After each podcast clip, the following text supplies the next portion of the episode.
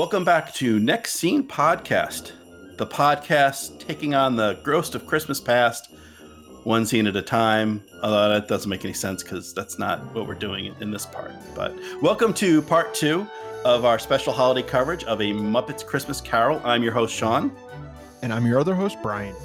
And with us, uh, all the way from deep, dark Gotham, it's our very special guest, Niall McGowan. The next scene hosts like to be unemployed. yes. How would you like to be podcasting on the unemployment line? he gets a lot of a lot of like material out of that unemployed bit. It's like, it's like, is every day, every single like, all right, I got three unemployed to me today. yeah, he just goes back to that well.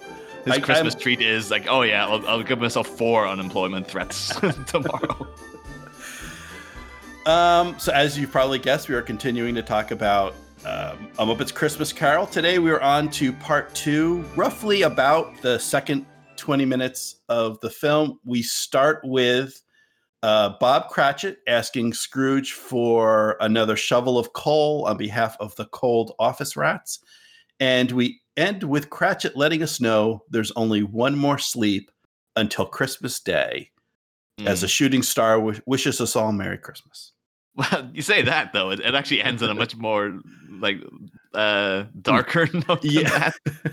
Where you think, Well, oh, well- nice ending, and then there's like five seconds of Bean Bunny. Yeah, like, freezing oh, you, death. yeah. Oh, you, you were feeling good for a moment. Well, we'll, Mm. we'll fix that. Mm. Is it bad? Is it bad that I like this chunk of the movie this much?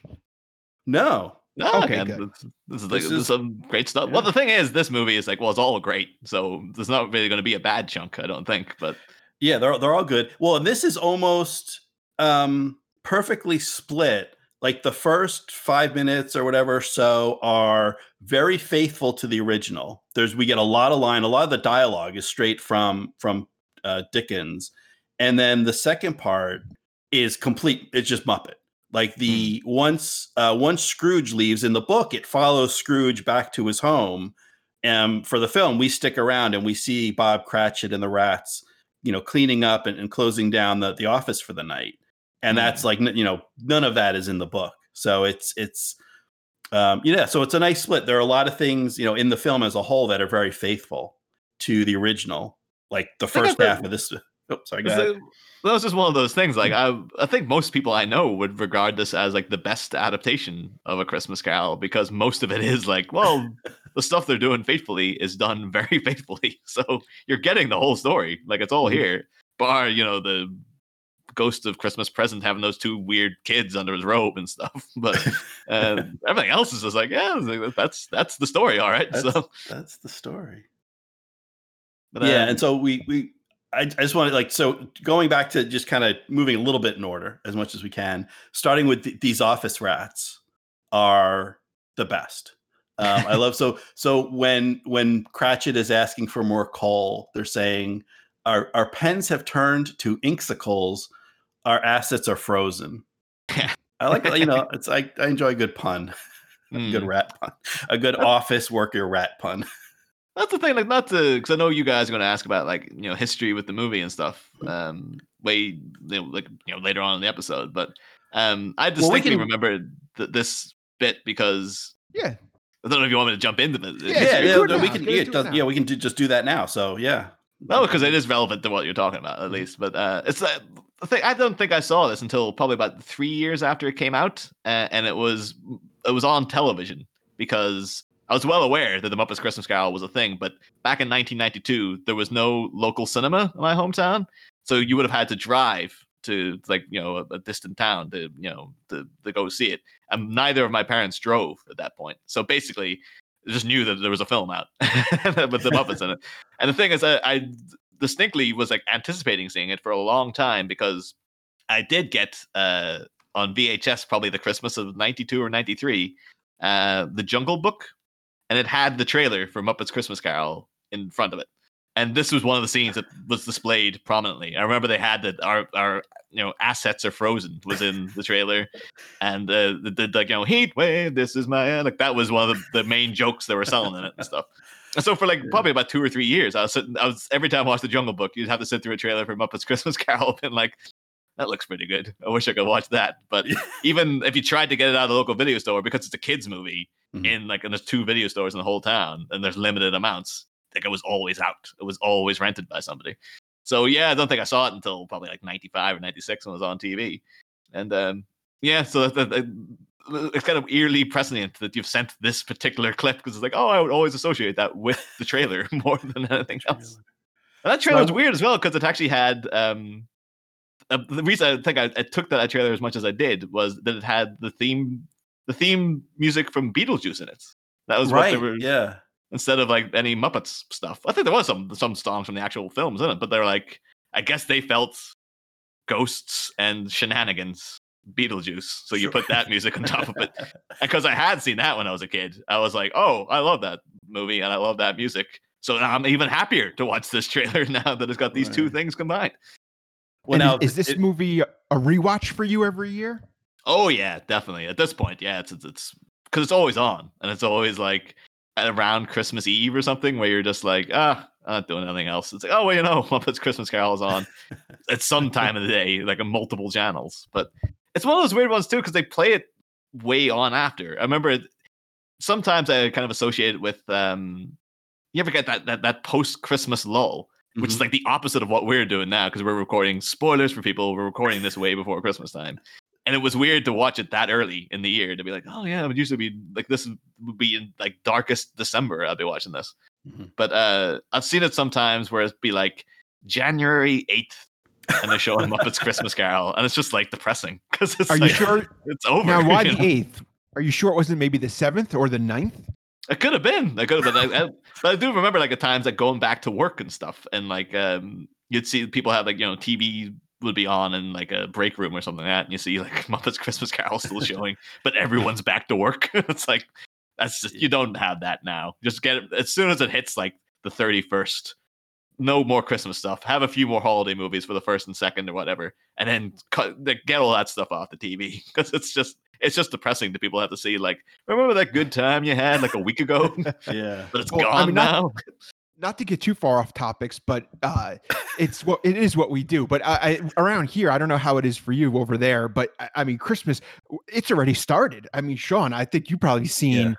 I I mean, you go anywhere, decor, you know, the decorations are for sale. I mean, maybe not so much the movies, but I mean, it's ramping up. As soon as Halloween's over, it starts. Mm. Yeah, like in in the market, like November first, all the like all the orange and black stuff for Halloween is gone, and now it's like the Christmas candy and Christmas decorations. It's um, at least for yeah for retail, it's it's Christmas season here in in the states. It's a little Yeah. nuts, but um, now I wonder. So you mentioned it being on TV. Now there's a and you but you didn't see it in the theater.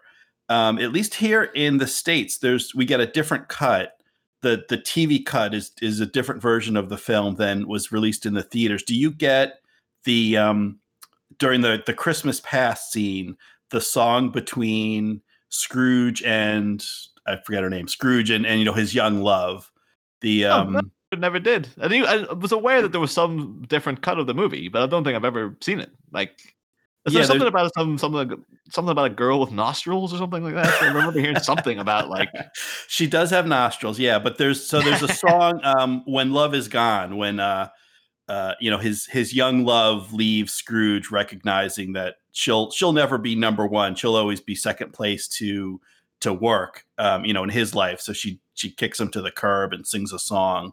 But it was it yeah it was it's they thought it would the, the executives at disney thought it would be like it was too slow and kind of too boring for kids. So they cut it from the theatrical version but put it back in. When it's weird because the the cut is kind of awkward um, and once you see the full version with the song you definitely see like wh- where the cut is and also they bring it back at the end um, like the very last scene before the credit rolls they're all singing when uh when when scrooge is at cratchit's house and they're all around the That's it. table the love we found. yeah Oh, when love is found that's a Hmm. reprise of um what was it when love is lost is the song that the the woman sings with with scrooge so it's like well you've got a reprise for something that was never prized in the first place Um, so yeah so so over in in the uk you don't you don't get that song no, That's no, that's never. I've never.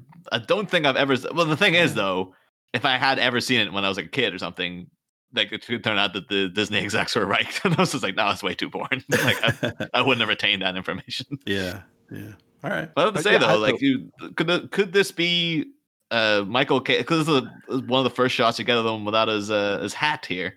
Is this like the worst hair you guys have seen on the next scene podcast since uh young Bill Murray in Scrooged when he had the the crazy mullet thing going on? Yeah, I don't know if it's maybe it's something with Charles Dickens and and, ad- and adaptations. Have to see if others also have weird hair because it's it's yeah. Michael Caine has got layered of there's a bald cap, but then like a wig on top of a bald cap to make like thinning hair. It is very I think It it's, is it is like it. It kind of looks though weirdly accurate. Like Michael Caine, if he grew his hair out now, Mhm. probably would just look like that.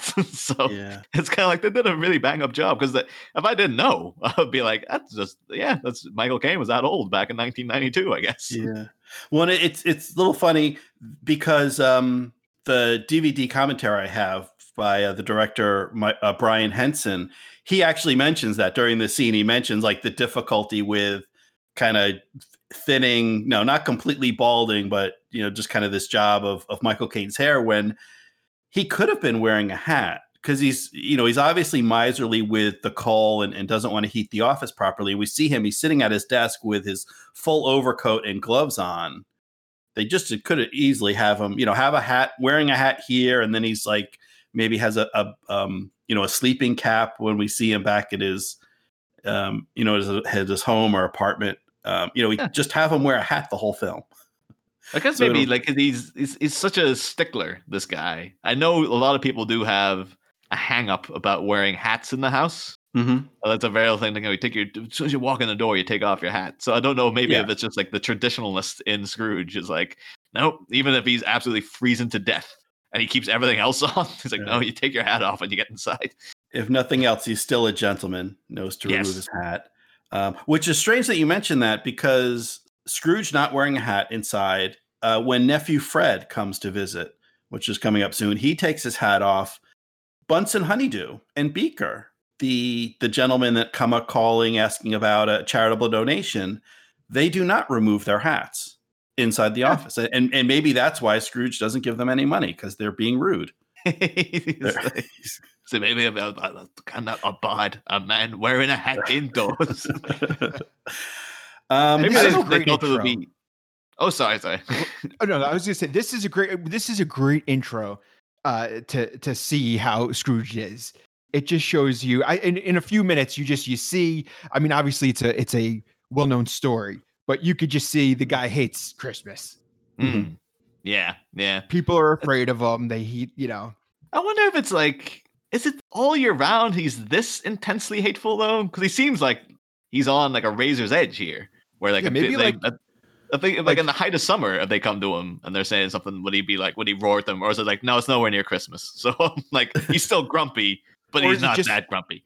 Is it just holidays? Like maybe it's like oh President's Day. He's like, get out of here. You want to be unemployed? Like, you know, who knows? It's it's St. Swithin's Day is coming up. Everyone who wishes a Merry St. Swithin's Day should be. I don't even know what the St. Swithin's Day traditions are, but they should be boiled in them. well, don't you have don't you have kippers for breakfast? Is that the tradition? on I do know people who have kippers for breakfast. I have never had them myself.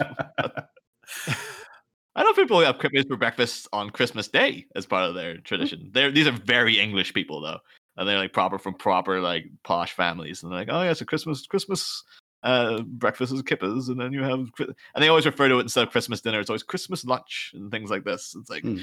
I don't know, man. I think maybe because my childhood is so Americanized from just it, been inundated with American media that I'm just like like even now in, in this movie when they mention like gooses like the Christmas goose I'm just like it's turkey and it like that's that's the whole deal is that it's the Christmas yeah. do- So, uh, uh, uh, do these very English people do? Is like goose something that people eat? I think oh they they would probably have goose yeah I think they're very Mm-hmm. much in like they would be the type to sit around and play like you know a spirited game of the minister's cat and, and things like that on Christmas Day Because we've That's, got uh, lots of gooses. Like I wonder because we eat, you know, here in the states we eat chickens and turkeys mostly, but there's Mm-hmm. lots of geese around. I would think that if we ate geese, like we're not, I don't think there's any danger. We're not going to run out of geese. We could stand to eat a few. You should and decrease the surplus geese population. decrease the surplus. Yeah. Um, so back to the film, we get Dickens. excuse me. Uh, Charles Dickens, as played by the great Gonzo, introduces us to Scrooge's nephew Fred. Now, this is one of the departures from the original. In in the original, we don't learn Fred's name until he's addressed during um, I guess I think it's the, the ghost of Christmas present when when Scrooge is sort of spying on his nephew's family and they call him Fred. Otherwise, in this section of the book, um, he's just referred to as Scrooge's nephew. But in the film, we, we learn his name is Fred. And uh, he has something that, uh, speaking of direct quotes from the book, um, this line is a Dickens original. Though it never put a scrap of gold or silver in my pocket, I believe that it has done me good and will do me good. And I say, God bless it. That's uh, that's Dickens right there. He could uh, he could turn a phrase. That's the, the the the thing though. It's like because we we covered a Christmas movie on Batman during mm-hmm. Batman Returns, and this is like the closest him his delivery of that line. Like it has done me good and will do me good, and I say God bless it. It's it's so close because in Batman Returns we always talked about because you had Chris Walken playing Max Shreck, and then you had his son Chip Shreck, played by a guy who was just doing a Chris Walken impression because he's his son, so he would talk like Chris Walken, right? Mm-hmm, and this is the Fred's son points is like, oh, I wonder if he was ever tempted to just do the Michael Caine impression and be like, hello, Uncle. I've just blown your bloody door off, ain't I? to go the full full hog in, but it's like, no, Michael Caine. It's no. he seems a bit scary. Maybe he would, would say something, but it's just and by then was he? Oh, so go, go ahead. ahead. Well, I was going to say by then. I, I, mean, was was Michael Caine? I, I, we were talking about this on the last episode. Where was he in his career at this point? I mean, he was obviously famous. He, like he wasn't huge. So, so like, like he wasn't. You know, he wasn't Alfred Pennyworth yet. Right. No. But he had been around for so maybe to do an impression. I mean, he had been acting since the '60s, so he had yeah. been. You know, he was 30 years into a career at this. I think point. He, he, at this point he was uh, he's a, an English institution at, mm-hmm. at, least because of Alfie, the massive hits in the UK. The Italian oh, yeah. Job was a massive hit in the UK. It's like Michael and Get Carter, massive hit in the UK and stuff. So oh, he was like he was he was a huge huge star over here. Like they had mm-hmm. um around this time in the early '90s, they used to have uh, the sketch show Harry Enfield and Friends had a character called Michael Payne. Uh, and he was he was the nosy neighbor and everything was it was just a guy it was just paul whitehouse from the the fast show doing a michael caine impersonation. Oh. but it was always like hello my name is michael payne and i am a nosy neighbor. Now i was spying on the woman across the street the other day and she fell and banged her head off the mantelpiece. Do you know it was four whole days before anybody came to her aid. It's a bloody disgrace in this town i'm telling you You that was the whole sketch. It was variations of that over and over again. yeah, so I, I don't know how much of his early work, you know, was was big in the states. Well, because a lot of it got remade. Has you know, there's Hollywood remakes, Alfie, The Italian Job, Get Carter, um, all Michael Caine films that would later be mm-hmm. remade with American actors in Hollywood. But then he had, he had stuff. You know, he was uh, major roles in uh, Dressed to Kill, Death Trap educating Rita. Um, in addition to, we, we, we talked um, or we mentioned uh, in our first part, Jaws: The Revenge. of course. Um, you know, so of, of course, um, and and well, Dirty Rotten Scoundrels with Steve Martin. So he had had some lead roles um, before this. You know, he he would be pretty well known. You guys talked about like there were there were other pitches for Scrooge, right? There was like I've seen the other names mentioned. The only one I was like, "Ooh, I would have liked to have seen that." Was George Carlin? They were considering, which is like, oh yeah, the George Carlin as Scrooge and the Muppets Christmas Carol would be a really interesting. but at the same time, I think it was Michael Caine's idea to play it so straight, which is why it works so well because he's he's playing this as if he's on the stage, like right. in the freaking you know the Royal Shakespeare Company or something. Whereas George Carlin might have been a bit more, although the very he plays it very straight in Bill and Ted, I guess. So he might, but he might have been more inclined to be like roll his eyes at a few Muppets kind of right things, and, you know. Yeah, the the other actors mentioned, uh, you know, they're mostly comedians or comedic actors, and while they could have played it straight, you've gotta you've got to know beforehand. You can't watch the movie and go, well, gee, I really should have done this. You know, you got to have the insight ahead of time to go, like, no, I've got to be, yeah, I've got to be Scrooge and let the Muppets be Muppets. You know, they're going to be the comedy. Um, At least though, because he doesn't then have to. They do address it in this movie, but like, there's the weird thing of like Scrooge. This movie is set in England. Scrooge is English. All the Muppets are American. but then like, there's the thing is in the last number, the but where like they're having to sing in response to Michael Caine. So he says something about raise raise your glass, and all the Muppets have to say raise your glass. Like they're just you know the American accents are just like oh we're supposed to say glass, but gloss. Gloss. So so there's a weird little bumps like that, and then like other versions of a Christmas Carol were like George C. Scott is a great Scroo- Scrooge, but he's very, very American. So it's, it's very distracting. We're like, he's talking about London and stuff, but this man is very blatantly from like Minnesota or something. It doesn't make any sense to me. yeah. Um, so speaking of of humans that are from uh, Britain or, or England, uh, quick just quick mention of the actor who is playing Scrooge's nephew, Fred, uh, Steven Mackintosh from uh, Cambridgeshire, England. Uh, known for some other things, he did a few other things. Probably maybe best known for a couple of the Underworld films. Uh, most le- recently, or more recently, was in the series Wanderlust, um, and also in Lock, Stock, and Two Smoking Barrels. And speaking of Batman, we're all this whole everyone in this film uh, is connected through uh, Michael Caine, who was in Quicksand, uh, the Mhm. 2003 film with Michael Keaton. So we're Wow. all we'll get a little bit of a Batman Yeah, connection here. Of course, I should. I think I did mention this in when we did planes, trains, and automobiles. But this this movie is my degree of Kevin Bacon, of course, Mhm. because uh, you'll be talking about it in a couple of episodes time. But the because I was in an episode of Hollyoaks with an actress actress called Jessica Fox, who does the voice of the Ghost of Christmas Past in this, and you know she was in this with Mm. Michael Caine, who was in Dirty Rotten Scoundrels with Steve Martin.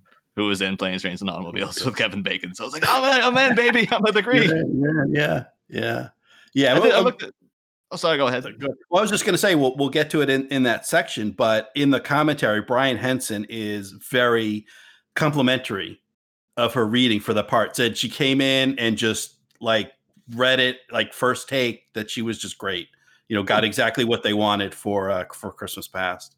She's unfortunate now though because she's still on Hollyoaks. It's one of those sort of things of like once you get a lead part in a British soap, you could look at it as a good thing. It's like that's you set for life. You never have to leave. They'll keep paying you to come in and do the same thing every week for years and years. But like imagine for a lot of people, it's like it's kind of a slow death. Like yeah, If if you'd like to do something else, and it's it's gonna get into like where do where do I stop and the role begins? Like I've been playing this character every week for years and years and years nonstop. It's like it must at some point it's just gotta get tiresome, basically. But um although I should say too, because I did a little digging into Steve Mackintosh, and he he does have an impressive feat of having featured in most of the '90s British cop thrillers. Because in the '90s, British TV only knew how to make investigative cop dramas mostly you know like focused on middle-aged curmudgeonly white men. Uh, so i think he's in of all of them he's in the bill which of course actually anyone who listened to the first season of batman will know because that movie was filmed in england. Mhm. nearly every single other actor who wasn't like the a lead role was in the bill at some point. Um, Poirot, uh, Vandervalk, Inspector Morse, Between the Lines, Maigret, The Ruth Rendell Mysteries, A Touch of Frost, The Chief, and Prime Suspect. These are all just like 9 p.m. Your mom and dad watch them on a Sunday night cop dramas, but like he's in all of them, so it's pretty it's pretty impressive. It's like again though, I think British TV just didn't have anything else going. They were just like you're either in this or EastEnders or Coronation Street. And so if you're an actor Yeah. from Britain around that time, you're probably in one of those movies, like or one of those shows. Much like if you're like an actor from Australia, you're definitely would have been in Home and Away or Neighbors. That's just one of the things. That's all they have in Australia is these two TV shows. So if you want to make your way out of the country, you got to star in at least one of them to, to, to, get your visa stamped, I guess. Yeah, I know when they were when they were talking about in a similar vein when they were talking about on the on the Mad Max minute. Uh, Oh yeah, friends of the show, Julian Ricking, and when they were talking about the first film, they talk about you know what other stuff the actors had done, and it was like, yeah, all like the same two Australian soap operas. That I guess I guess you know George Miller just showed up on the set one day and said, "Hey, I'm I got these cars and you know crazy outlaw biker stuff. Do you want to do that?" And everyone was like, "Yeah, sure." It's a genuine thing over there. I think it's it's just like that's how you make your way in the Mm-hmm. Australian industry. It's like you have to be in one of these shows because even now though, like I was sitting way back when when did the first Thor come out? Like 2007 or something. And it's been years since Mm-hmm. I'd seen Home and Away, but I was watching this guy and I was like, that looks like the guy from Home and Away. And then it turns out, yeah, Chris Hemsworth was in it as well. you can't get away from that damn show. But Hmm. one thing I, I I'd be very curious actually, like if you guys want to you obviously be asking other people when Fred reappears, but uh here's the thing, and I don't know if this is a hot take, but I hate Fred. I hate him with a passion. I think he's a smug, just slimy little git. And I actually I actually prefer Scrooge as a presence over him. I think because because Scrooge is a guy, he's just minding his business. He's just trying to get his work done. He doesn't like Christmas. Nowadays, you see people like making appeals on YouTube and stuff, and people are like, "Look, Christmas is a very traumatic time for me, or whatever," and they're going like, "I don't celebrate it myself." Uh, and, you know, seeing all the lights and stuff, it's very triggering to me because I went through some trauma at Christmas time, things like that. So for Hmm. Looking at Scrooge now, it's like, yeah, he's you know, guy's had a rough life, he had a rough go of things. So it's like, you know, he doesn't like Christmas. Just let him get on with his life. But Fred, he storms in. He's got he's got, got the wreath and stuff like that. He's got the freaking Yeah. holly, and it's like he's not a stranger to Scrooge. He knows that Scrooge hates Christmas. He's come in there, and I tell you what, he's actually here for. he's here to get material because he knows I'm having a dinner party tomorrow, and everyone loves me taking the piss out of my old Uncle Scrooge because everyone hates him. So I'm gonna go in and like, oh, you'll never guess what he said to me yesterday. Oh, a stake a holly through his heart. No, blah, blah, blah. And it's only on his way out. He's like, you know what would be even better? Hey, Uncle Scrooge, why didn't you come to dinner? That'll, ma- that'll go down a bomb. Everyone will love seeing this crotchety old git like sitting in the corner. All my friends will think it's hilarious. So everything about him is just like I, because I, know people like Fred. He's just very self-satisfied and Mhm. very smug, and it's just I, I, I do not Ooh, like him. I, I- hot take. Take. I drastically dislike this person, and I kind of like, I'm kind of baffled as to like how often does he come in? Because is he like, Is it just when, whenever he's having a dinner party? Like I, I need, I need stories. I need material. He, Yeah, he, he is when you say he's a git because he's so the the gentlemen come in collecting for charity, and he's like you know, and, and this is not his not his home, not his place of business. He's a visitor. He's a guest here, and he's like, oh yeah, that guy over there. He's going to give you money. yeah, dude, And- because he knows Scrooge is going to turn them down. He's just like, this will be fun. Yeah, that guy. Oh yeah, go he, bug know, him. he- he could be you know warning you know you can ask but just heads up you're you're likely to get an Mm. unfavorable response like he could set expectations but instead he goes the other way yeah he's like oh no that's this guy he's loaded this is you know this is the big fish right here Mm. He, Yeah, he he's a- brings that wreath knowing that wreath isn't going to make it. Like he's like, I, I- he's probably waiting outside. He's like, I bet he throws that. Like I've got a bet on with some of my friends. Either going to throw it out a window or the door, or he's going to chuck it in the fire. Like three way bet. Let's see which way there's a pool going of where this wreath sends up Yeah. well and they don't i don't think he mentioned you mentioned you know some people christmas is a you know it can be a, a traumatic time of year and they, they don't want to have it constantly shoved in their face i don't know if it's mentioned in the film but it is in the in the book the novel novelette whatever it is um that marley i think marley died on christmas eve or christmas eve eve like like this is the anniversary of his business partner dying so Again, too, Yeah. he could have been like, yeah, I mean, the like uh, fond memories of the Marleys, and they died Yeah. around this time. I don't want to remember that. So out of, out of respect for the, the Marleys, yeah, I don't make a big deal. And that's the thing. and We, we we come across it all the time now in Batman, and it's actually a thing that they're addressing in the comics, where it's like no one more people are more socially aware now of like, well, you know, a lot of criminals, these street thugs and stuff. They're just guys who are like, you know, stealing a loaf of bread, or like, you know, they just got nothing else going on. They've had hard lives, and then Batman comes out and he's freaking breaking their ribs and stuff. And it's just like, is that really justified nowadays? And you can, you know, we debate that all the time in the show. I still I'm kind of hung up in a Christmas Carol. I was like, yeah, these ghosts terrorizing this man into being nicer. I was like, you know, you're not addressing his old problems. Like, he, the, Scrooge could benefit from some therapy, quite frankly. Like, maybe then he would naturally, through his own volition, come about to love Christmas. but it's more the fact that, like, yes, here is here is your little grave, and if you don't change right now, you're gonna die, and everyone's gonna hate you. like, Yeah, you're I gonna mean- die, and we're gonna kill Timmy, Tim, Tiny Tim, if Yeah. you don't shape up.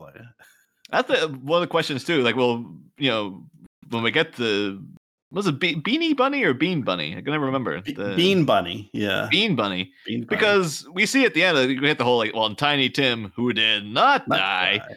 But we see Bean Bunny's out like he's out freezing to death in the streets as well. He's uh, does he get any of Scrooge's kindness, or is it just like he wasn't in the he wasn't in the Cratchit house at the right time when Scrooge was visited by the ghosts? Right. One of the ghosts could have been like, by the way, the, the this kid outside really needs your help too, man. I- after that clip, I'm expecting it to be like freaking Groundhog Day. It's good, you know, Bean Bunny lying on the floor, and Scrooge's like, "Come on, breathe, pops, breathe, come on." Oh, we'll have to keep an eye. I don't remember if if Bean makes a, a show, you know, in that last scene at the the Cratchit household. Maybe, yeah, maybe he doesn't make it. He, I think he has to. He delivers the turkey, right? So Oh, yeah. So he, yeah, he must be there because yeah, it he's could the be little like boy that- after after that though. It's just like, well, you're not one of the Cratchits, so get the hell out. like Yeah. back to the streets with you, kid. Well, though he gives him, I don't, I forget if it, you know, he gives him some silver for for picking up. Though I, I yeah, that that well, that's just, I mean, well, that's later on, but that's kind of a strange thing. Like I think around here, if you just stopped a random passerby and be like, "Here's some money, can you go to the store and get something for me?" They're not coming back. They're just taking your money. Oh yeah, um, it could be though. The, the, the fear of Scrooge is throughout the town. Yeah. so, and he is the Well, kind yeah. of skinflint asshole who'll be like, "I remember that kid." like, But how often does he? asshole track him How often does he give out money? I would think like if you get anything from Scrooge, you just take it and run because you're never going to get it again. Yeah, he's like kind of halfway uh, on a train to friggin' I don't know Swaziland or something. Yeah, I mean, because you know, I mean, we at that point we know Scrooge just changed, but you know, this random bunny doesn't know. Now, Yeah, Scrooge yeah. is known around the town as being, uh, no pun intended, a Scrooged, right?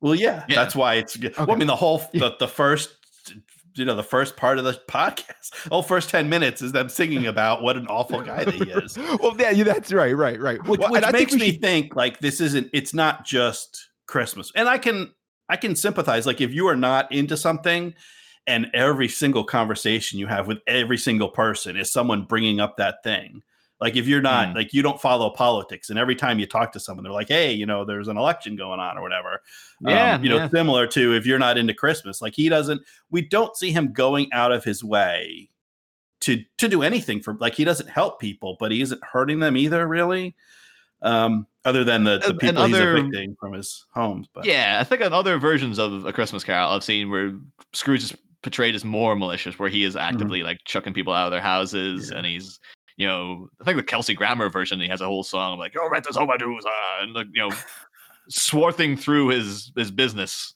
like Yeah. destroying lives on his way out the door, kind of thing. But and that's what it is very much like he hits Bean Bunny with that wreath, and basically beyond turning down people coming for charity. He's like he's just a guy minding his own business. Like he just wants to go, he wants the work done. He just wants to continue on with things. I don't know that does he does he have a weekend? Does Scrooge acknowledge the weekend as like like oh the uh, you know a Sunday like oh, uh, the Sabbath? So you have to take it off, like because that's everyone needs a day off a week. Or does he begrudgingly do the weekends as well? Like what's what's his deal there? i i would i would i would think so i would think at this time it's probably six days a week they probably do have the sabbath off and i think i i don't think he likes it i think he'd prefer to be you know in, in business and open and and doing his thing every day maybe this is cratchit one of the things i, I want to talk about is like cratchit is very good at managing up Mm. um, you know kind of managing his boss and one of the things one of the arguments he makes for closing on christmas and i could see cratchit doing the same to, to close on sundays is well every other business is closed so we're Yeah. not there's no one for us to do business with it's going to be a net loss if you have to you know the coal to heat the office is going to cost more than you're going to make so you're better Yeah. off closing That's that's that's how you know Kermit the Frog managed Miss Piggy for so Yeah. many years. Like he knows this is how you deal with difficult people. You have Yeah. to negotiate around their terms. That's how you manage the talent so Now, I think we should get into the song here. All right. Yeah. So um so the the gentlemen leave, uh, you know, Bunsen and, and Beaker, they don't get their their anything.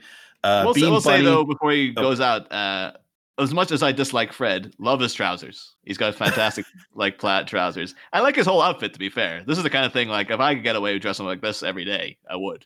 but Oh yeah, the, the, the the costuming, the the great pattern trousers, the overcoat, the waistcoat. He's got a, a, a long crimson scarf. yeah, I'm a bit. I'm a big fan of top mm. hats too. So just like oh, and, I, yeah. and his is like they're very ostentatious in this era too. Like you, you know, you sometimes you get a more slightly sensible top hat, but back then it was just like giant friggin' it expands out as it goes, like a Yeah. giant chimney and stuff. And um, of course, like one of my all-time favorite fashion icons is uh, Gonzo the Great himself. If you look at the Hmm. Muppets, like normal show, Gonzo always had pretty cool outfits on. And his Yeah. Dickens is also very, very well decked out. So uh, I do Yeah. appreciate the uh, the attire of the people uh, of the you know that they've got on show here. Yes. The, the fashion maven, Fred Scrooge. well, I guess his name. His I don't. We never learn it. Do we learn his last name? Because it, it's he's Scrooge's sister's son, and assuming the sister is married and has taken on her husband's last name, so it wouldn't be Fred Scrooge. It would be whatever the the sister's married name is. But uh, so So Fred, then is is is his sister? Oh, you got I should say this all for you guys when you get to the house. But like, is Scrooge's sister there, or is she dead? I think she's dead. I'm, I don't think they mention it in the film. I think in the in the original, it she's dead. So there's that kind of it's a tenuous connection that you know he doesn't have a, the living sister to connect him to his nephew. And if I remember the the party, at least during the the Christmas present scenes, it's all young people. They're all contemporaries, like friends of, of Fred and his his fiance and such. I don't think the sister's there. I don't know if we this Scroogeette. I don't Hmm. know her name. Should, should also uh, mention though before Fred actively leaves. Because one thing, apparently, and I was impressed that like, holy crap, this is a, a cast. Because the the actor Steve Mackintosh, in a kind of everything's connected kind of way. Yeah. Another thing he was in in the early '90s was an adaptation of Treasure Island. Oh right, yeah, be, yeah, yeah, Oh, readapted by the. Muppets. Mm, yeah. But would be the, another what's it, the, the cast though? It's like it's this guy, Charlton Heston as Long John Silver, Christian Bale as Jim Hawkins, friggin' Oliver Reed's there, and Christopher Lee. I was like, holy Oh. crap, that's a that is a cast and a half. Yeah. That's a cast, yeah. So So so uh so Fred leaves, Bunsen leaves, Bunny leaves with a, a reef thrown at his head. We get then we get to the scene the uh, the rats and Cratchit locking up for the night. This is and the, and the song uh, "One More Sleep Till Christmas Day." This now this is a good song. This is a good Christmas song. It's you know it's not Yes. a banger. It's not it's not rocking the way that the first two did. But it's getting like the decks out when Scrooge leaves. but yeah, actually, well, so it, it, that'll lead me to uh, another question for our guest, which is, um, you know, do you have a particular quote or line from this film that you know that you repeat, or you know, you know, from from this section or from the film as a whole? Uh, well, I think you know from conversations past, Sean. Like what my favorite line in this movie is "It is, it is."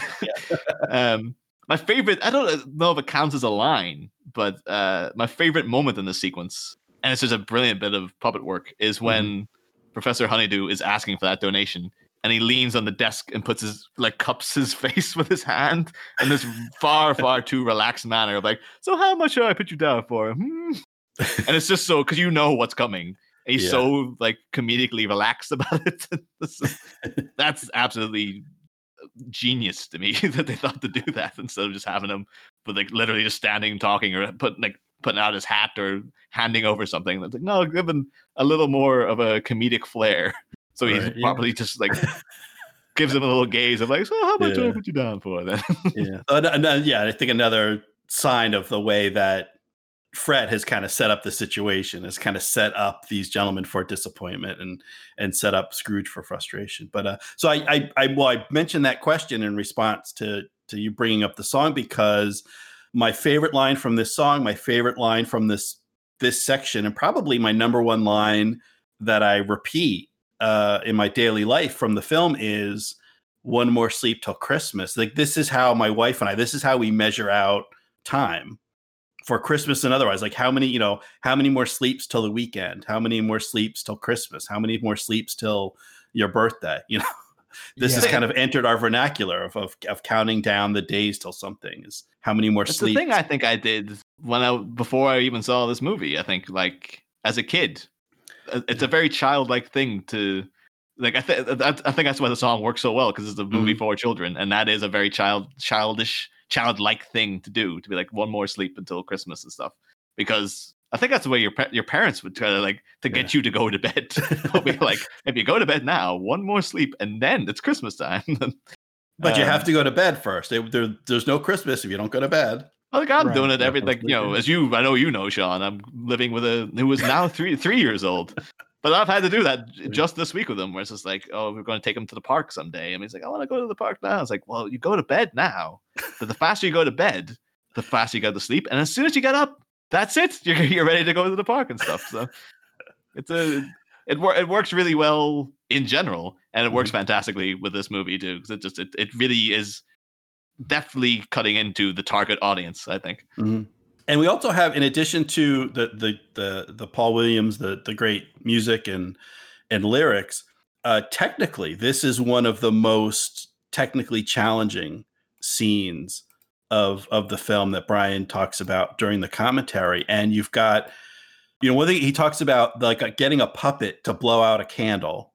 Mm. Is apparently very challenging. Uh, well, because it was so they do it with you have like just a tube, like a just a long straw from the the puppeteer's mouth, but you have to time it because it it's not it takes time for the air to get through the tube and then come out the puppet's mouth. So you got to time that, and then also as they're leaving towards the end, or um, well towards the end of the office segment, uh, when Kermit locks the door, apparently it's very difficult to get a puppet to like close a door and then put a key and, and turn the key in the lock that that was one of the more difficult sequences of the whole film uh, that that uh, Henson Brian talks about. A lot going on. well, the real eye-opening things of a commentary where you'd never think about that, but the, Yeah. you always assume like, oh, getting Kermit to slide across that ice must have been a pain in the ass. And they'll be like, no, that was easy. Getting him to blow out a candle, that's where like that took Yeah. days, days of being like all the puppeteers sitting drawing up blueprints. How the hell are we going to figure this one out? But yeah, yeah. Actually, says because for the skating stuff and like even there's the parts where like when you don't see the feet, like oh, it's just puppeteers moving back and forth. Like that must be easy. But then there is there's at least one bit where you see for the penguins skating and you see their feet and you see the, them skating around and the way they did that is that's they just had the puppeteers moving around with the the puppets and then the ice they put in later that was all just after you know post production to cover it up so yeah so the yeah the skating bits were relatively easy compared to the, the days and days they spent trying to get kermit to lock the door that's the one thing though. I've never seen a frog on ice, but every time I watch this, I'm, I'm always kind of like, wouldn't Kermit's feet stick to the ice because he's a frog? So his feet are sticky. Like I've always sort of wondered, like if you put a frog on ice, does it slide around, or is it big? No, the the suction is so great that it would stay in place. well it should well i mean shouldn't he be hibernating Uh, wow. i i, I you live gotta get that past Ebenezer Scrooge, Sean. I mean, Jesus I guess what you you, you you it's hard enough getting Christmas Day off instead of saying I'm gonna I'm, I'm going to sleep for six months. I'll see you then. Well, because I'm I I live near a wooded area where there's there's a pond, there's some water, and we get in the summer. It's if we have the windows open, we have to turn up the TV. The the croaking of the frogs out in the the woods nearby is so loud, like it it's hard to have a conversation inside the house if if the windows are open. And then but then in the winter, like not a peep. They're you know as soon as it gets cold, no frogs. They're I assume they you know hibernating whatever they do. They're certainly not croaking. Um, But here it is. It's it's it's the cold of 1840s London or, or England, and uh, but yeah, but the frog is up and around and he's skating. Well, this is a special frog. It's a spe- it's a special frog. Would be Uh, remiss as well in talking about these penguins skating. Uh, if I didn't mention that, of course, it's a song by the great Paul Williams, hmm and uh, Paul Williams did the voice of the penguin in the Batman animated series as well. Uh, Oh, People who listen Oh. to Batman It Returns will recall we did we did a little deep dive in Paul Williams at one point. Uh, 'cause it was like, oh, he freaking wrote the Rainbow Connection and everything. It's crazy how much this guy's done. Freaking Phantom of the Paradise and stuff. But Mhm. yeah, if you watch the old uh, the Batman animated series, that's the guy who wrote this song is voicing the Penguin in it. So Um, tragically, these penguins don't seem to have rockets strapped to their back, which does make it uh, slightly, slightly, you know, a lesser movie in my eyes. But uh, maybe just, just slightly. yeah. I mean, Well, not yet. Maybe digitally insert them later, but you know, For the special edition, we'll insert the uh, the rocket packs on the penguins. Um, interestingly enough, penguins native to the southern hemisphere. So you know, not strictly cold. You know, people think of cold and, and penguins. So that there's certainly penguins in Antarctica, but they go uh, South America, South Africa. Um, you know, some of the, the you know South Pacific islands have penguins. But yeah, you in in in Britain, not so much. I mean, I guess Yeah. they, they'd be immigrants. They wouldn't be native to this area. Is what I'm saying. yeah. they came just because they heard this is the best skating you'll get. They heard this Like, is oh, it's best much better skating. than to go over those cobblestones. Forget about it. It's amazing. apparently, yeah, apparently cobblestones are are conducive to uh to skating. But yeah, this this you know this is a fun scene. You see, you know, puppets moving around and, and skating and, and Yeah, it looks penguins and great. Yeah. and it sets the tone. And more, I don't know. I, I assume like all of the outdoor stuff is filmed on the same set. We see more of the, you know, the the, the streets of London as as built on this set. It's, It you looks know, incredible. Looks good. Yeah. Although now, every time I see uh, a Christmas Carol set, I am expecting Bill Murray to burst through, at some- like at some point, freaking out. I don't know. Maybe may have been in, in the uh, the outtakes. You never know. But um, maybe stopped by. But uh and then the and the, the song wraps up with Kermit looking up at the there's a full moon in the sky. I mean, what are the chances full moon on Christmas Eve? But he's saying one more sleep till Christmas Day as a shooting star Hmm. traverses across the sky. here's a, here's a question though: Is that a sentient shooting star saying "Merry Christmas" as it shoots past? Because like the Muppets, like I know from growing up on freaking Sesame Street and stuff, they have like sentient sandwiches and things like Mhm. that. So is is it are we to take it that that's the shooting star is saying that, or is it that someone's shouting it from like up the street or something? I don't think I I I, I don't think the intention. I kind of kidded a little bit in the beginning, saying uh, that the shooting star is wishing wishing us a Merry Christmas, because actually it sounds like it sounds like Bean Bunny, the the voice. And I know some, you know, the the voice actors with the Muppets. You'll have the same person doing a lot of different characters. So maybe it's just maybe it is that that um you know that actor, but it's he's doing the voice for a different character. Uh, but I don't know. It's not supposed to be the shooting star that's wishing I do think it's supposed to be one of the other characters from from off screen. But it does seems seem like one of the things though. If you've spent so long like getting Kermit to like close the door and Yeah. blow out a candle, and then like watching it in the theater, and then people going like, "It kind of seems like the shooting star saying Merry Christmas," and you can imagine the director, but like, "Oh god, damn, it's like we." yeah. I had I couldn't see the forest for the trees. I was just so focused on the other stuff. I didn't realize that I kind of yeah, in editing I should have moved it like a hair of a second earlier or later or something. But uh, to me now I was like, yeah, I guess the shooting star at the end of its life, like it's a meteorite, is like, oh, it's Earth, it's Christmas on Earth now. I better wish this one frog Merry Christmas on the way back. as I fall to my fiery death. Merry uh-huh. Christmas. It Do have just to say, it's though-. It's a go ahead, go ahead. No, I was just gonna say the fantastic shot though. Like that's a real like yes, that's the kind of thing like you gonna say. That's Yeah. a real like you could have a painting commissioned to that shot and put it up in your house. Like that's just like it's beautifully, Yeah. beautifully done. It So it's looks like cool. incredible. yeah. Yeah, kudos. And that was another thing too. That was in that of course featured in the trailer. Because like you have a shot like that, of course we're putting that front and center.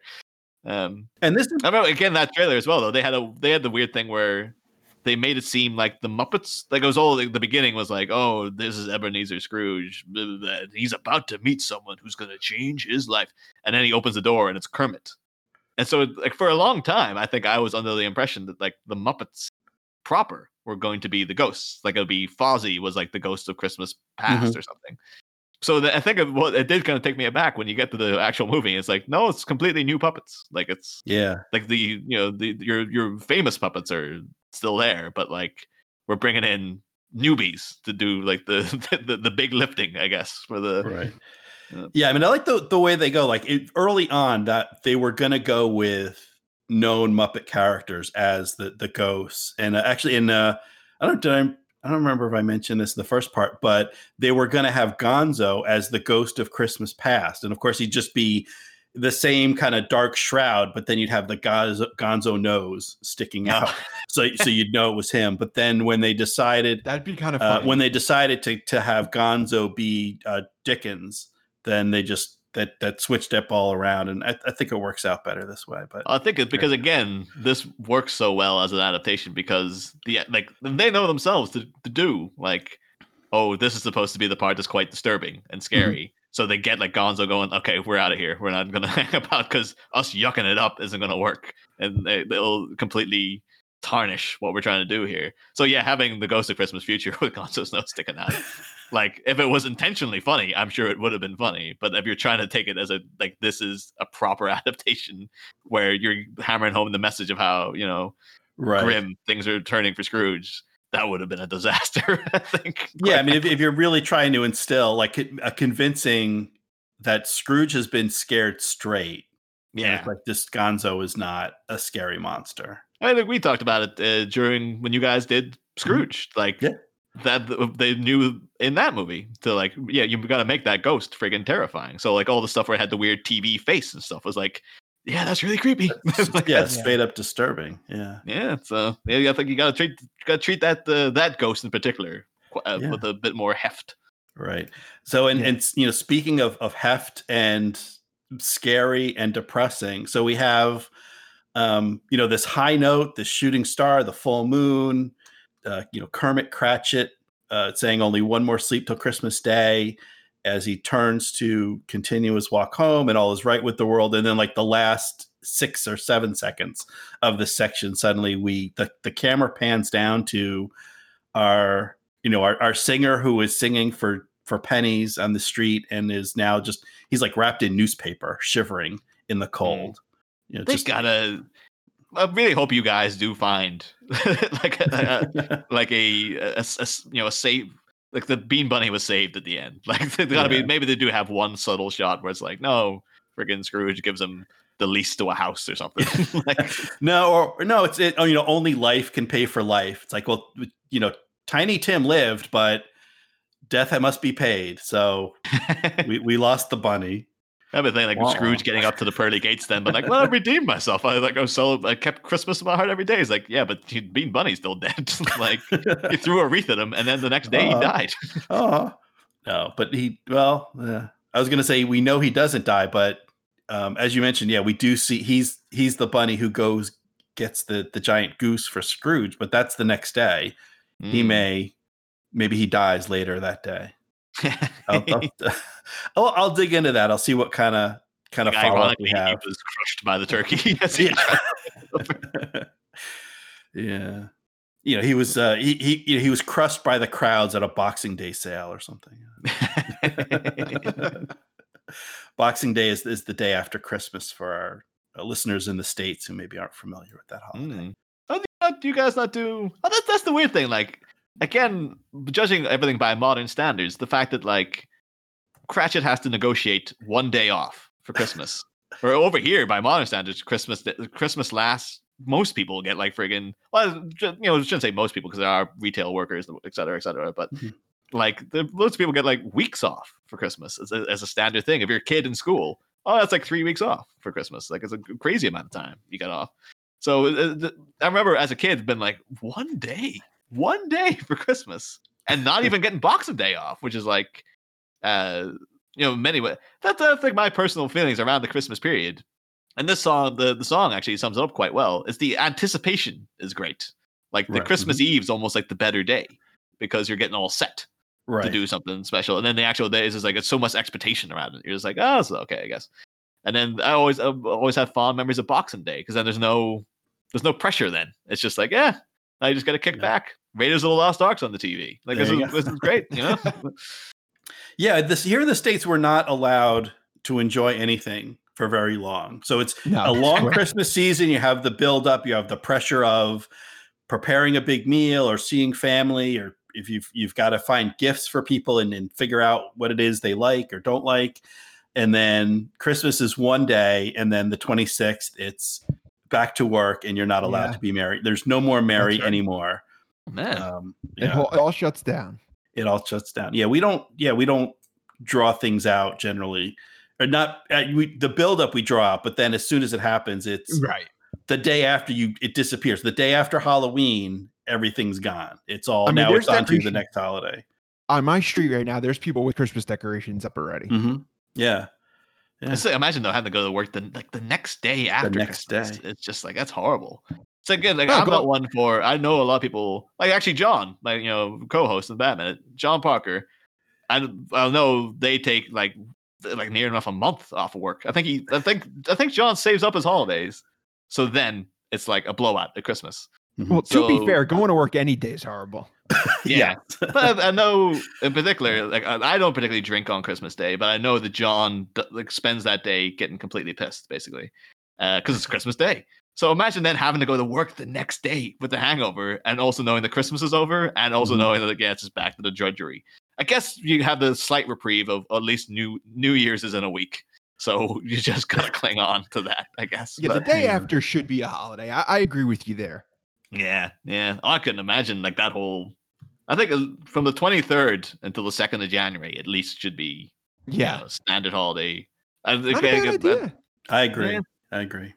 Um, no, and I did want to ask you something. Just getting away from uh, the, the this section, something that came up in the previous section. We have there's in in the introductory song about Scrooge. There's a scene of a puppet working puppets, or it's a Muppet, and the Muppet has puppets of his own, and they look like uh, Punch and Judy. Are you um, kind of being in uh, the, the UK? Are you familiar with Punch and Judy? And did, did you catch that reference in the in the first section of the film?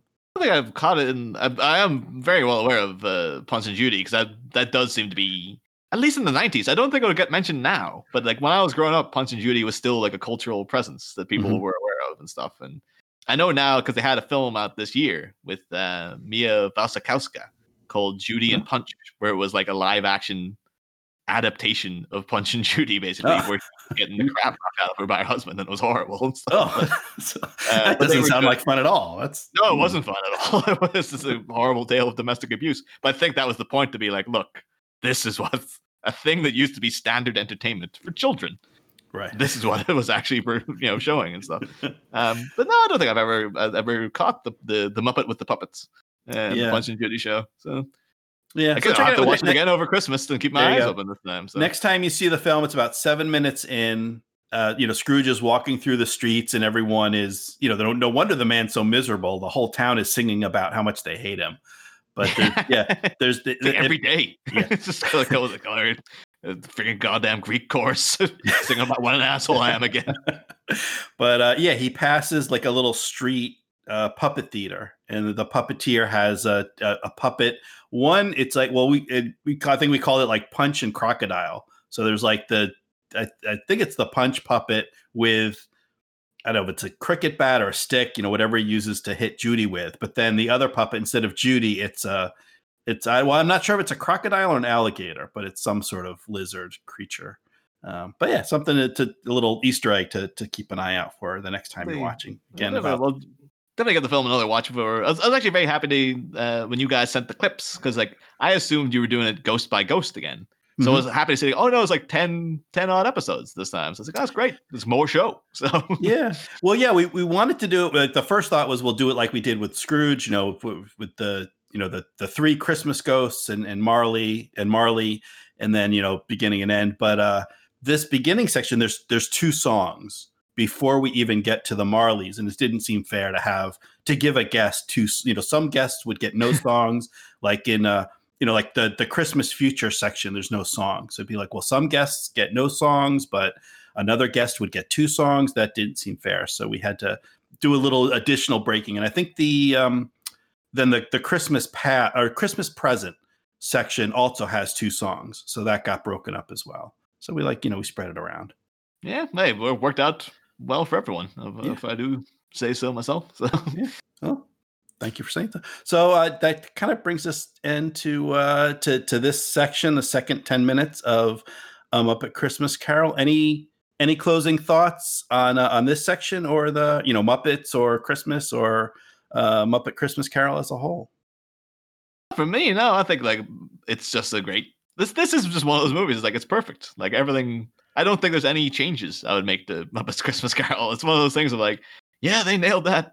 Like that's absolutely everything that's in it is fantastic, and you can watch it every year and look forward to watching it every year because it's like it's just a little, it's a joyous little film. So yeah, um, definitely high up on the the rewatchability. yeah, it's like some years, you know, people will be like, ah, I'm not doing Die Hard this year because you know if we're gonna see Die Hard all the time. But if it, if it comes around to Christmas, it's like, well, you gotta have the Muppets on once. You, gotta. know, it's it's, it's got to happen. You know, But Yeah, yeah. Um, so the TV will do it for you if you just leave the TV on and just don't change the channel. It'll come on eventually for you. Like it just happens. around. It'll it'll come to you. It'll happen. You have to make it happen. You have to want it every day, and, and then it happens. Um, so Brian, any any any more thoughts on this Nice- section? nice throwback, Sean. Yeah, thank you. This is where I'm I'm starting to like it more. This is where it kicks in for me, and, I, and I'm starting to enjoy the film. Yeah, yeah. Okay, good, good. Um, So yeah, that's that's it. Yeah, I will. I will be keeping an ear out just to see if, if in the other Fred scenes if people hate him as much as I do. Uh, I'm hoping. I'm hoping people do because I can't be on my own. But it's like I always thought. I mean, I always thought Fred was. I liked Fred. I, you know, I thought he was playful. Like he's he knows his uncle. Like he, you know, so he knows he can bother his uncle more than anyone because he had, you know, he knows particularly what's going to bother him. But I, I, I, I, I found Fred playful, but when you mentioned, I'm like, yeah, I could see how he is a, a bit of a he's a pill. I'm, I'm. I'm wondering what like that wedding was like because like Scrooge mentions that he like Scrooge is rich, Fred is poor. Mhm. Although Fred ironically kind of dresses better than Scrooge does. He, he dress, well, just more flair anyway. So Yes. to indicate maybe it kind of looks like he has a bit more about him. But you see that house looks pretty nice too, to be quite to be quite frank. But I wonder then did Scrooge have to like begr- he would never have given him money on his wedding day. He would never given him a gift. Like had, was he even invited to the wedding? I would think he would. He, I, I'm sure he would have been invited, but he would. He probably didn't even go. He, he I was also like Yeah, you know you, you got you guys got a whole other scene with Fred. I don't want to Yeah, encroach so- on anyone's but, uh. Yeah, but I'll I'll make a note of that. I'll I'll make sure I get uh get you know the future guest take for those future Fred scenes. What what they think of this gentleman. Um, all right, so wrapping up, if if any of our listeners have enjoyed, and I'm sure they have, if they've enjoyed listening to you, Niall, uh, where else can they hear from you? Well, I am one of the hosts of Bat Minute, uh, which is a podcast where we look through the Batman movies from 1989 onwards, uh, one minute at a time. Uh, we've, well, I said we just wrapped. Seems like it's actually like a month or two back now. uh, finished Batman Forever. Uh, so we're three movies deep. We've got friggin' Batman and Robin looming next year. the best is yet to come. Yeah, well, hopefully, I'm, I'm really getting myself in the mindset like, no, it's gonna be fun. It's gonna be fun to talk about that movie rather than we have to sit and analyze a torturous, torturous movie a minute at a time.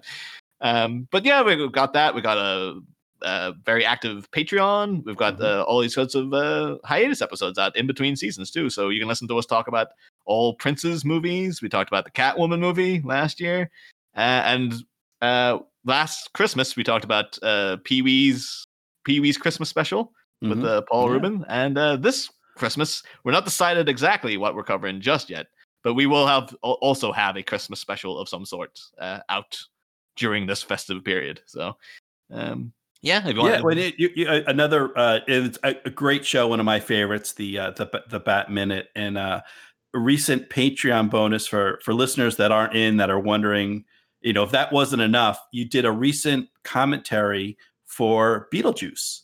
Yeah, that's right. uh, yeah, let's go. which a lot is, a uh, lot of fun. Yeah, great, you know, Tim Burton and, and Michael Keaton, great film, and and you had a lot of it was a lot of fun listening to you guys having fun watching Beetlejuice. It's like- now it's just like oh, I'm just gonna want to, want to do another commentary for Beetlejuice every time I see it mentioned. It's like oh, it's a great movie. I think now, yeah, we've been doing more commentaries. We're trying to branch out in the Patreon stuff. Actually, we're going to do some like album reviews. We're going to like um, I've got the novelization of Mars Attacks. I want to go see if me and John go through that uh, to see how that one works out. Um, I've been assured by people. People have said like the novelization of Mars Attacks apparently is fantastic. They're like it draws so, it it like adds so much more character to all these because you know Mars Attacks got like about a million people in it, Mhm. but apparently everyone's given their due. They're all given backgrounds and like a very in depth character analysis. So it's like you never know. This could be secretly like right. one of the greatest books ever written. everyone just dismissed it because it was the Mars Attacks novelization. All right. Well, I'll I'll I'll be listening. I'll wait to hear your your take on uh on that and other things. So, oh, well, thanks thanks you for your patronage, Sean, and for listening to the show, and thank you for having me on. For uh, once again, for I always enjoy coming on the the, the next scene because you guys always do. It's always it's the creme of the creme of movies you guys are always covering because it's it's always like Scrooged right up there. Planes, Trains, and Automobiles right up there. Muppets Christmas Carol it gets even better. Jesus Christ. Yeah, well, I, I, I think our attitude is, um, you know, if we can't do a good job, at least we can be covering good movies. Yeah, at least that half of the equation there. And, and thank you. You're a you've you're a repeat customer. You've been on uh, you know planes, trains, and automobiles, and Scrooged. Were you uh, about uh, Auto there the other uh, just a couple of months back? Too. Yeah, yeah, yeah. So you've you've you've been with us. We always love having you uh, listeners. We love when you listen. And mentioning if you if you if you're just joining us uh, for the the Christmas Carol this year, you can listen to our previous holiday specials at nextscenepod.com. Of course, follow us uh, Next Scene Pod and all the social medias. The Jelly of the Month Club on Facebook is our listener group where you can uh, chat with us there. And after oh, all, wait, no, I did forget that you did uh, national fan because yeah. it wasn't always cream milk, uh, milk oh, movies. I don't know. I, I think we have you recorded saying you enjoyed the movie quite. I think that yeah, was me being polite. That was before I heard Neil Brown. If you're getting Neil on for this, yeah. I'll be dying to hear what he what he thinks of Muppets Christmas Carol. Um, yeah, well, we'll we'll see what he thinks if he enjoyed this one. Yeah, Neil is certainly one who will tell you if he doesn't enjoy it. and we, we we appreciate the honesty. And uh, oh, I'm very tense uh, because um, we're getting Neil on at some point to talk about Real Genius, the Val Kilmer movie, and he's never seen it. And I love Ooh. Real Genius, and we're getting George yeah. on as well, and he loves Real Genius. And I'm just waiting. It's like because Neil's a big *80s, he's an '80s guy, so it's yeah. like, how could you not love Real Genius? And I'm kind of expecting him to come in and be like, "Oh my god, this is the worst film I've ever watched." it's like what? What the? We had him on. I felt was uh, you can hear it in last season of Batman when we had him and Crystal Beth on together, and me and Crystal were just like, this is like the best minute of the whole movie. The Riddler in his silver suit, this is awesome. And Neo was just like, oh. Misery guts in the corner. He is the Scrooged of the movies by Menace community. All right, so we'll, we'll we'll listen into that. You can um you can play the nephew Fred to uh to Neil Scrooge. like, yeah, this real genius. Don't you love this? It's popcorn. Get it? It's a house full of popcorn. Yeah has been barging in delivering Blu-rays of these movies. He he was all, he was on when we reviewed Mars Attacks. Surprisingly, he hated it. So uh, I, I, am eagerly awaiting future episodes with Neil just to see what, what way the, the pendulum swings. Well, yeah. So we'll we'll we'll stay tuned to that, listeners. Uh, stay tuned here for our our next uh, next exciting uh, section of this film. And after all, there's only four more sleeps till part three of A Muppet Christmas Carol. And so, as Tiny Tim observed, God bless us. God bless us, everyone. The, the love we found, the love we found, we carry with us, so we're never quite alone. The love we found, the love. We found, the sweetest dream that we have.